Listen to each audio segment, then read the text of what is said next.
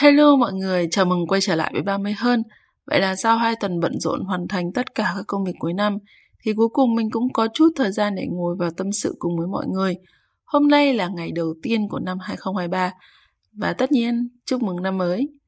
Vào cái thời điểm này của mọi năm ấy thì mình thường dành cho thời gian để suy nghĩ lại những cái gì mà mình đã làm trong cả một năm và đúc kết lại xem bản thân mình đã có được những cái kinh nghiệm, những cái bài học quý báu nào có ích mình thì ít khi đặt ra các cái mục tiêu lớn cho tương lai xa bởi lẽ cá nhân mình thì cảm thấy là cái cuộc đời của mình thì thường ít khi nó đi theo những cái gì mình dự tính.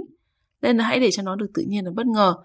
Nếu cái năm 2021 là cái năm mà mình nhận ra hết tất cả những cái điểm xấu, xa tồi tệ của bản thân và tìm cách thay đổi chính mình ấy, thì cái năm 2022 là cái năm mà mình trải nghiệm cái phiên bản mới của bản thân mình trong cuộc sống thực tế.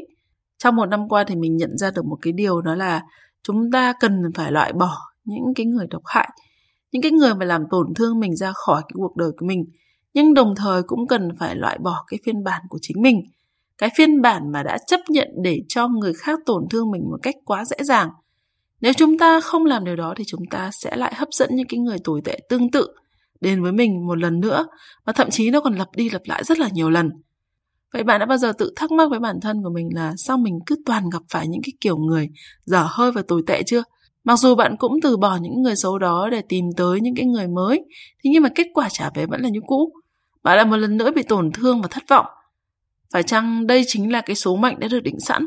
Phải chăng kiếp trước mình đã làm điều gì sai trái nên là giờ mình phải gánh cái nghiệp không tốt như hiện tại? Điều mình nói sau đây thì có thể khiến các bạn hơi khó chấp nhận, nhưng nếu các bạn chịu khó nghe ấy, và sau đó tiếp tục nghiên cứu tìm hiểu thì mình chắc chắn các bạn sẽ tìm được cho mình một cái cách để thay đổi số mệnh của mình. Trên thực tế thì chẳng có ông trời ép các bạn phải chịu cái số đau khổ cả đâu. Mà chính các bạn là cái người yêu thích và lựa chọn đưa những cái người tồi tệ vào với cái cuộc đời của mình. Và điều này chứng tỏ chính bản thân của chúng ta cũng là những cái người tồi tệ ở một cái khía cạnh nào đó, nên chúng ta mới bị hấp dẫn bởi những cái người như vậy.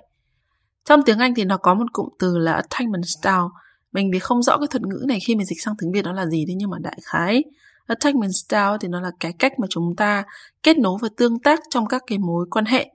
Những cái này thì nó được hình thành từ cái lúc mà chúng ta còn nhỏ cho đến khi chúng ta trưởng thành.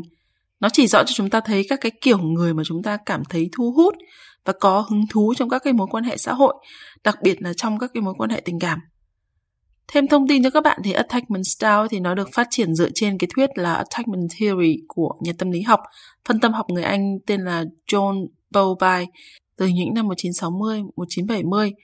Ông thì tin rằng trẻ em khi mà được sinh ra thì cái cách mà bố mẹ và người thân xung quanh chăm sóc và đối xử nó như thế nào ấy thì sẽ quyết định phần lớn việc hình thành lên các cái kiểu người khác nhau trong tương lai và đặc biệt là cái cách mà nó tương tác và phản ứng lại với con người và xã hội. Dựa trên cái lý thuyết này của John Bowlby thì những cái nhà tâm lý học ngày nay đã tìm ra được rất là nhiều những cái loại attachment style ví dụ như là secure, anxious, avoidant, disorganized, pleaser, savior, narcissistic, victim. Thì cái này mình sẽ để các cái từ khóa trong cái phần thông tin để mọi người có thể tự nghiên cứu và tìm hiểu thêm nhé. Mình sẽ chỉ đưa ra một số ví dụ để cho mọi người hiểu công thức thôi thì mỗi một cái attachment style mà mình kể trên ấy thì nó sẽ là một cái kiểu cách cư xử khác nhau. Mỗi một người thì có thể có một hoặc là nhiều cái attachment style bên trong của mình.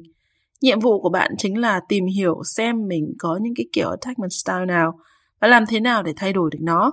Ví dụ anxious attachment style thì đây là một cái kiểu người dễ cảm nắng người khác và dễ rơi vào lưới tình nhé họ rất đầu tư cho các cái mối quan hệ của mình, thậm chí là có thể hy sinh tất cả cho người mình yêu thương nhưng đổi lại họ cực kỳ nhạy cảm hay lo lắng về tất cả mọi thứ theo hướng tiêu cực. Họ bị chi phối và dựa dẫm khá nhiều vào cảm xúc của người khác. Kiểu nếu mà chẳng may người khác không quan tâm đến mình nữa thì họ sẽ lập tức suy nghĩ sang cái hướng tiêu cực là người kia đang không còn thích mình. Trong cái mối quan hệ yêu đương ấy thì họ là cái kiểu mà ghen tuông thái quá này, lúc nào cũng muốn người yêu phải dính lấy mình, lúc nào cũng sợ là người mình yêu sẽ từ chối rồi bỏ rơi mình. Họ không thể chịu được cái cảm giác cô đơn và có xu hướng là đánh rơi cả cái lòng tự tôn của bản thân để níu kéo một cái mối quan hệ. Có rất là nhiều nguyên do hình thành lên cái kiểu con người như thế này. Thế nhưng mà chủ yếu là do cái cách nuôi dạy của bố mẹ thôi. Ví dụ như là có thể bố mẹ của họ là cũng là cái kiểu người như vậy. Cho nên là họ bị ảnh hưởng từ bố mẹ của họ. Và lý do thứ hai thì có thể là bố mẹ là cái người mà yêu thương con cái một cách thái quá đến cái mức mà kiểu bao bọc và kiểm soát con một cách quá mức ấy. Họ cho rằng tất cả những cái thứ mà họ làm là vì tốt cho con, Nên là con cái phải biết ơn và nghe theo mình. Thế nhưng mà không hề biết rằng những cái thứ mình làm hay là để thỏa mãn cái mong cầu của chính mình. Tóm lại những cái người mà có cái kiểu anxious này thì thường lại hay bị thu hút bởi kiểu người thích né tránh avoidant attachment style. Bởi những cái người này rất độc lập và mạnh mẽ, thậm chí tới cái mức độ độc hại và cảm thấy là bản thân mình không cần đến ai ở bên cạnh cả. Họ sợ tất cả những cái sự ràng buộc, đặc biệt là những cái cam kết tình cảm mang tính lâu dài. Những người này thì thường có vẻ bên ngoài lạnh lùng, họ khó bộc lộ được những cảm xúc bên trong của mình, khó kết nối và giao tiếp với người lạ. Họ cũng ngại nhờ vả và luôn cảm thấy bản thân mình cô độc. Tự tôn của họ cực kỳ cao nên là có xu hướng là coi thường người khác yếu kém hơn mình. Nguyên do họ có những cái tố chất này thì tất nhiên là vì một tuổi thơ thiếu thốn tình yêu thương và chăm sóc của bố mẹ. Một bên thiếu thốn tình thương, một bên thì có thừa tình thương để cho đi. Cuốn hút nhau là một cái điều hiển nhiên. Thế nhưng mà sau một thời gian thì cái kiểu người avoidant cũng sẽ ngột ngạt với cái tình cảm thái quá của người anxious. Đặc biệt là khi cảm thấy bị ép phải cam kết. Như mình đã nói ở trên đây thì những người mà anxious thì họ mặc dù có thể hy sinh tất cả vì người mình yêu, thế nhưng mà đổi lại họ luôn cần bằng chứng từ đối phương để chứng tỏ là có yêu mình. Và đó là lý do họ khao khát có được cái cam kết một cách rõ ràng. Và khi avoidance sợ quá lùi lại thì anxious lại bắt đầu có xu thế lo sợ và nghĩ rằng mình đã làm gì nên họ không còn thương mình nữa. Lúc này thì họ lại càng đeo bám chặt hơn, thể hiện nhiều hơn, đòi hỏi nhiều hơn, hy vọng có lại được người kia và cái điều này thì nó chỉ khiến cho mọi thứ càng trở thêm tồi tệ và mệt mỏi thôi. Ví dụ khác là ví dụ khác là những cái người mà có nhiều attachment style cùng một lúc vì họ có nhiều tổn thương khác nhau bên trong trong suốt cái quá trình trưởng thành của mình. Thì sau một thời gian họ có những cái tố chất ví dụ như là avoidant, pleasure, savior. Đây là cái kiểu người mà tự tin, độc lập mạnh mẽ, rất là nhiệt tình, thích chiều lòng cả thiên hạ và cũng mong muốn sửa chữa và thay đổi cả thiên hạ theo ý của mình. Nếu bạn là cái kiểu người như thế này, thì bạn đặc biệt bị thu hút bởi kiểu người anxious, narcissistic và victim. Đây là cái kiểu người yếu đuối, thích dựa dẫm hay lo nghĩ thái quá, dễ tự ái, lúc nào cũng đặt mình ở cái tâm thế nạn nhân. Khi hai kiểu người gặp nhau thì họ bắt đầu cuốn hút nhau một cách mạnh mẽ bởi những cái tính cách trái ngược. Mình có một đứa bạn kiểu anxious, nó rất dễ rung động khi mà người khác chỉ đối xử tử tế với mình một chút. Hậu quả là nó là mẹ đơn thân được 3 năm. Chuyện tình của nó với chồng cũ của nó quen nhau kiểu chóng vánh, lấy nhau thì vì vô tình có thai. Hai đứa ở với nhau chưa đầy một năm thì chia tay và nó phải nuôi con một mình. Năm ngoái thì nó khoe là đã quen được một người mới. Ban đầu thì mình cũng mừng cho nó vì hy vọng mà nó được hạnh phúc. Thế nhưng mà khi nghe nó kể một số chuyện về cái việc là thằng này có quá nhiều em gái mưa, mập mờ và thường giấu nó nhắn tin và đi chơi riêng ấy, thì mình đã khuyên nó là chậm lại một nhịp đi. Hãy tìm hiểu thật kỹ về con người của nó, gia đình và bạn bè của nó rồi hãng đi cái bước xa hơn. Con bé bạn mình thì đúng là một cái kiểu người mà lúc mới yêu thì thật đẹp biết bao nhiêu ấy. Mình cảm thấy cái thằng kia nó không còn phải là người yêu nữa mà nó thành thánh thành thần thành thần tượng luôn rồi. Hoàn hảo về mọi mặt. Nó không ngần ngại thay đổi bản thân của mình để trở thành cái phiên bản người phụ nữ mà thằng kia nó mong muốn. Chỉ để cho thằng kia thấy là nó là một cái lựa chọn tuyệt vời. Khoảng tầm một hai tháng sau thì nó nhắn tin cho mình và nói là nó có bầu. Mình thực sự lúc đó rất là sốc và cái câu đầu tiên mình hỏi nó là, em có thấy mình lại bị rơi vào trong cái vòng lặp cũ hay không? Mọi thứ đang diễn ra y hệt như với cái thằng chồng trước của em. Và tất nhiên là nó chấn an mình bằng mọi cái lý do là thằng này khác. Thời gian nó mang bầu sinh con thì cũng là cái khoảng thời gian mà giãn cách xã hội nên là mình cũng ít khi nói chuyện.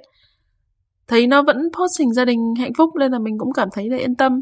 Cho đến vài tháng trước thì nó nhắn tin cho mình và nói là em cần gặp chị để nói chuyện. Tại vì em sắp bị điên rồi. Nó với thằng kia không còn chịu nổi nhau nữa. Mình cũng ngồi nghe nó nói một chàng giang đại hải các câu chuyện xấu xa tồi tệ của chồng và nhà chồng nó. Nghe xong thì mình không khuyên nó bỏ chồng nhé. Mình nói là hai đứa hãy ngồi lại bình tĩnh và nói chuyện để hiểu nhau thêm đi. Chúng mày bước vào cái cuộc đời nhau một cách nó quá gấp gáp, quá trong vánh. Khi mà cả mày và nó đều chưa nhìn ra và chưa yêu được cái bản chất thật sự của nhau. Và chị nói thật nè, nếu mày gọi chị đến đây để mà nghe và ủng hộ tất cả những quan điểm của mày ấy, thì sẽ không có đâu. Và nếu mày muốn nghe những lời thật lòng ấy thì chị sẽ cho mày những cái lời khuyên chân thật nhất. Nó có thể sẽ khó nghe và khó chấp nhận nhưng mà chị không phải là cái kiểu hùa vào. Để mọi chuyện đến cái mức này một phần lỗi là từ mày.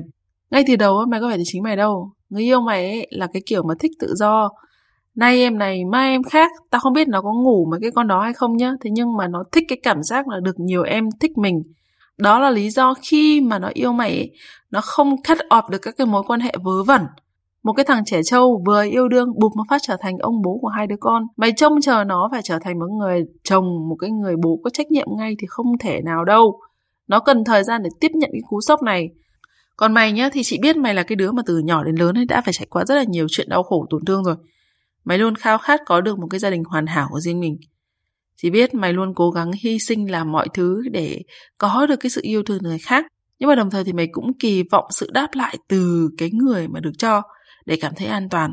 Nên chị nói thật là cái tình cảm mày cho đi ấy, nó là cái thứ tình cảm có điều kiện. Và khi nó không được như ý thì mày rất, rất dễ thất vọng. Người bình thường yêu thương nhau họ không cần phải chứng minh hay là hy sinh những điều gì cả đâu.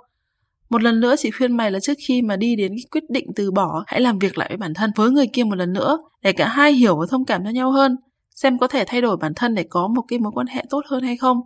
Nếu không có đứa nhỏ thì chị sẽ khuyên mày lập tức bỏ nó, thế nhưng mà mày đã có em bé và nó phức tạp hơn rất là nhiều và chị nói thật là làm mẹ đơn thân của hai đứa nhỏ nó sẽ rất là vất vả. Sau đó thì hai đứa nó cũng thử làm việc lại với nhau thế nhưng mà kết quả thì nó cũng không được như ý. Mình có hai đứa bạn khác yêu nhau cũng rất là lâu rồi và chúng nó điển hình cho cái ví dụ về attachment style đa nhân cách. Đứa bạn gái của mình thì là cái kiểu disorganized và savior. Nó là cái kiểu mà lúc thì mạnh mẽ độc lập, lúc thì lại quá cảm xúc, kiểm soát và thích đi sửa chữa người khác ấy. Còn người yêu nó thì cũng là cái kiểu mà disorganized thế nhưng mà cái style avoidant nó trội hơn. Ngoài ra thì nó còn có narcissistic và victim. Thằng bạn mình thì nó là cái đứa sợ cam kết tình cảm bởi nó luôn cảm thấy thiếu tự tin về bản thân và luôn cho mình là nạn nhân của mọi chuyện. Thì cuộc tình của chúng nó cứ on off rất là nhiều lần và mỗi lần tan vỡ thì đều là thằng này chia tay. Mỗi một lần như vậy thì con bạn mình thì đều cảm thấy rất là hụt hẫng và đau khổ. Vì mình là cái người ở giữa và cả hai đứa đều là bạn của mình nên là mình hiểu được là chúng nó có yêu nhau thật nhá. Và việc chúng nó tổn thương lẫn nhau về căn bản không phải là cố tình, mà là do cả hai đều có vấn đề về những cái tổn thương bên trong của mình chưa được chữa lành. Nên là cứ vô tình làm tổn thương nhau thôi. Đến sau này khi mà con bạn của mình từ Đức trở về thì hai đứa đã chính thức quay trở lại với nhau lần thứ hai. Và lúc này thì hai đứa đều chính thức ra mắt hai gia đình. Thế nhưng mà hạnh phúc không được bao lâu. Thì một thời gian sau thì con bé kia điện thoại cho mình vào lúc nửa đêm. Nó khóc nức nở và nói là anh ấy đã từ bỏ em rồi. Anh ấy nói không xứng đáng với em. Anh ấy có quá nhiều vấn đề về gia đình. Bản thân cần phải giải quyết. Và anh lựa chọn là từ bỏ em. Chẳng bao lâu sau thì thằng đó lại quay lại và làm lành. Hai đứa lại quay lại với nhau. Cứ như vậy on off vài lần. Khoảng một năm trước thì nó nhắn tin báo cho mình là chúng nó sẽ đi đăng ký kết hôn và sẽ làm đám cưới trên Đà Lạt. Nó nói là em báo trước để chị sắp xếp công việc, lên chung vui cùng với bọn em. Lúc đó con bạn của mình thì thấy nó rất là vui và thực sự thì mình cũng vui lây luôn ý. Vì cảm thấy có lẽ chúng nó đã thực sự trưởng thành và ổn định. Bẵng đi một thời gian thì mình cũng không thấy nó nhắc đến chuyện kết hôn. Thực ra thì ở cái thời gian đó cũng là cái thời gian mà đang chống dịch nên là mình mới không hỏi tại vì mình nghĩ là có thể là cái đám cưới nó bị delay bởi kiểu giống như là phòng chống dịch covid ấy. Thế nhưng mà sau này một lần khi mà nó comment ở trên cái story của mình ấy, thì tiện mình có hỏi luôn là chúng mày chưa cưới nhau à? Thì nó nói là bọn em tính đi đăng ký kết hôn trước xong rồi có thể là sang năm mới cưới. Thực ra nếu câu chuyện nó chỉ dừng ở đó thì không sao thế nhưng mà nó lại nói thêm cho mình một cái câu là bọn em dự định kết hôn thế nhưng mà vẫn ở riêng. Ai ở nhà người ấy ai làm việc người ấy tiền ai người ấy tiêu.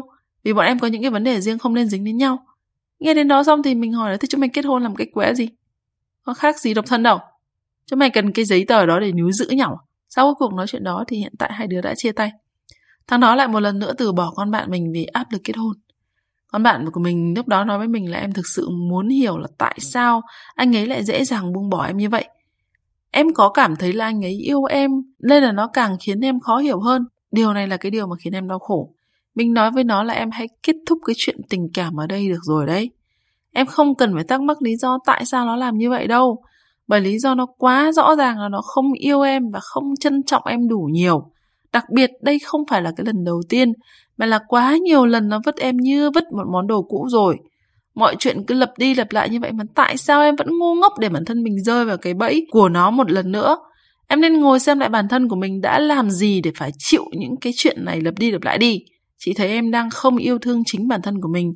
Em coi thường chính bản thân của mình lên nó mới có cơ hội không tôn trọng em. Chị thấy em xứng đáng được hưởng hạnh phúc. Đừng nghĩ rằng không có người này thì mình sẽ không thể có được những người khác tốt hơn. Mình hỏi nó là em đã từng gặp được một người đàn ông yêu thương và chăm sóc em thật lòng chưa? Nó bảo rồi, nhưng mà em không thích mấy cái kiểu người như vậy. Khi gặp thằng bạn mình thì nó bị cuốn hút và cảm thấy bản thân không thể yêu ai khác được ấy. con bạn của mình thì nó nói là nó là cái kiểu người mà khi mà nhìn thấy người khác có vấn đề thì nó rất thích giúp đỡ họ thay đổi. Nó sẽ tìm đủ mọi cách để thuyết phục họ thay đổi. Mình nói là em không thể fix người khác được. Họ chỉ thay đổi khi mà họ muốn thay đổi thôi. Bởi đại đa phần những cái người mà tìm đến với mình để xin lời khuyên ấy là vì họ muốn tìm đồng minh chứ không phải vì muốn nghe em chỉ cách. Vì em quá nhiệt tình trong cái việc thay đổi người khác nó sẽ khiến người xung quanh mình cảm thấy bị áp lực thật may mắn là con bạn mình cũng là một cái kiểu người mạnh mẽ. Nên là nó cũng nghe thông và bỏ thời gian ra để chữa lành cho chính mình trước. Thằng kia thì sau một tháng thì nó lại hẹn gặp lại con bạn mình với cái lý do là gặp vấn đề về mặt tâm lý và cần giúp đỡ. Và nó cũng muốn check xem là sau chia tay thì con bạn mình có ổn không. Khi mà nó về mà nó kể với mình thì mình hỏi nó là mục đích em gặp nó để làm cái gì. Nó bảo là thì em thấy đúng là anh ấy có vấn đề thật. Nên khi anh cần thì em cũng muốn giúp anh ấy cũng khoe là đã hẹn hò với người khác. Lúc mình nghe thế xong thì mình buộc phải warming nó một lần nữa. Là cái cách cư xử của thằng này nó không hề bình thường và lành mạnh. Mới chia tay chưa được bao lâu thì thằng này đã ngay lập tức dating với em khác rồi. Nó chỉ đang cảm thấy có lỗi. Thế nhưng mà vì bản thân của nó ấy quá quen với cái việc mình là nạn nhân rồi. Nên là nó đang tìm cách xoa dịu bản thân của mình bằng cách thể hiện mình là nạn nhân đang đau khổ trước con bạn mình một lần nữa nếu nó là một cái đứa biết suy nghĩ thì mình nói thật, nó lên im lặng sống cuộc đời của nó và biến mất khỏi cuộc đời con bạn mình một cách lặng lẽ nhất. Vì nó thừa hiểu ấy, con bạn mình yêu nó nhiều như thế nào. Lúc đó thì mình chỉ khuyên con bạn mình là phải luôn luôn tỉnh táo, đừng một lần nữa ngu si rơi vào cái lưới tình độc hại này. Hãy học cách yêu thương bản thân của mình, hiểu bản thân mình trước thì mới có thể tìm cho mình được một cái đối tượng tốt hơn. Nói tóm lại thì chúng ta cần phải chấp nhận một cái sự thật là chính chúng ta cũng là những người có vấn đề về suy nghĩ và hành động đối với bị cuốn hút bởi những cái mối quan hệ không lành mạnh chúng ta chỉ có hứng thú với những cái người toxic. Đến khi những cái con người bình thường lành mạnh đến với mình ý, offer một cái mối quan hệ lành mạnh thì chúng ta lại từ chối vì cảm thấy nó nhàm chán và không có hứng thú. Vậy nên nếu bạn không muốn phải gặp đi gặp lại một cái loại người ý, thì hãy từ bỏ những cái attachment style tồi tệ trong cái con người của mình bằng cách đi sâu và giải quyết tất cả những cái vấn đề tổn thương tâm lý từ lúc bé đến lúc trưởng thành hãy bỏ thời gian để hiểu bản thân mình là ai, mình cần gì để có cuộc sống vui vẻ và hạnh phúc Chúc mọi người một năm 2023 có thể tự chữa lành cho chính mình và có cho mình một cuộc sống mới đầy tình yêu thương.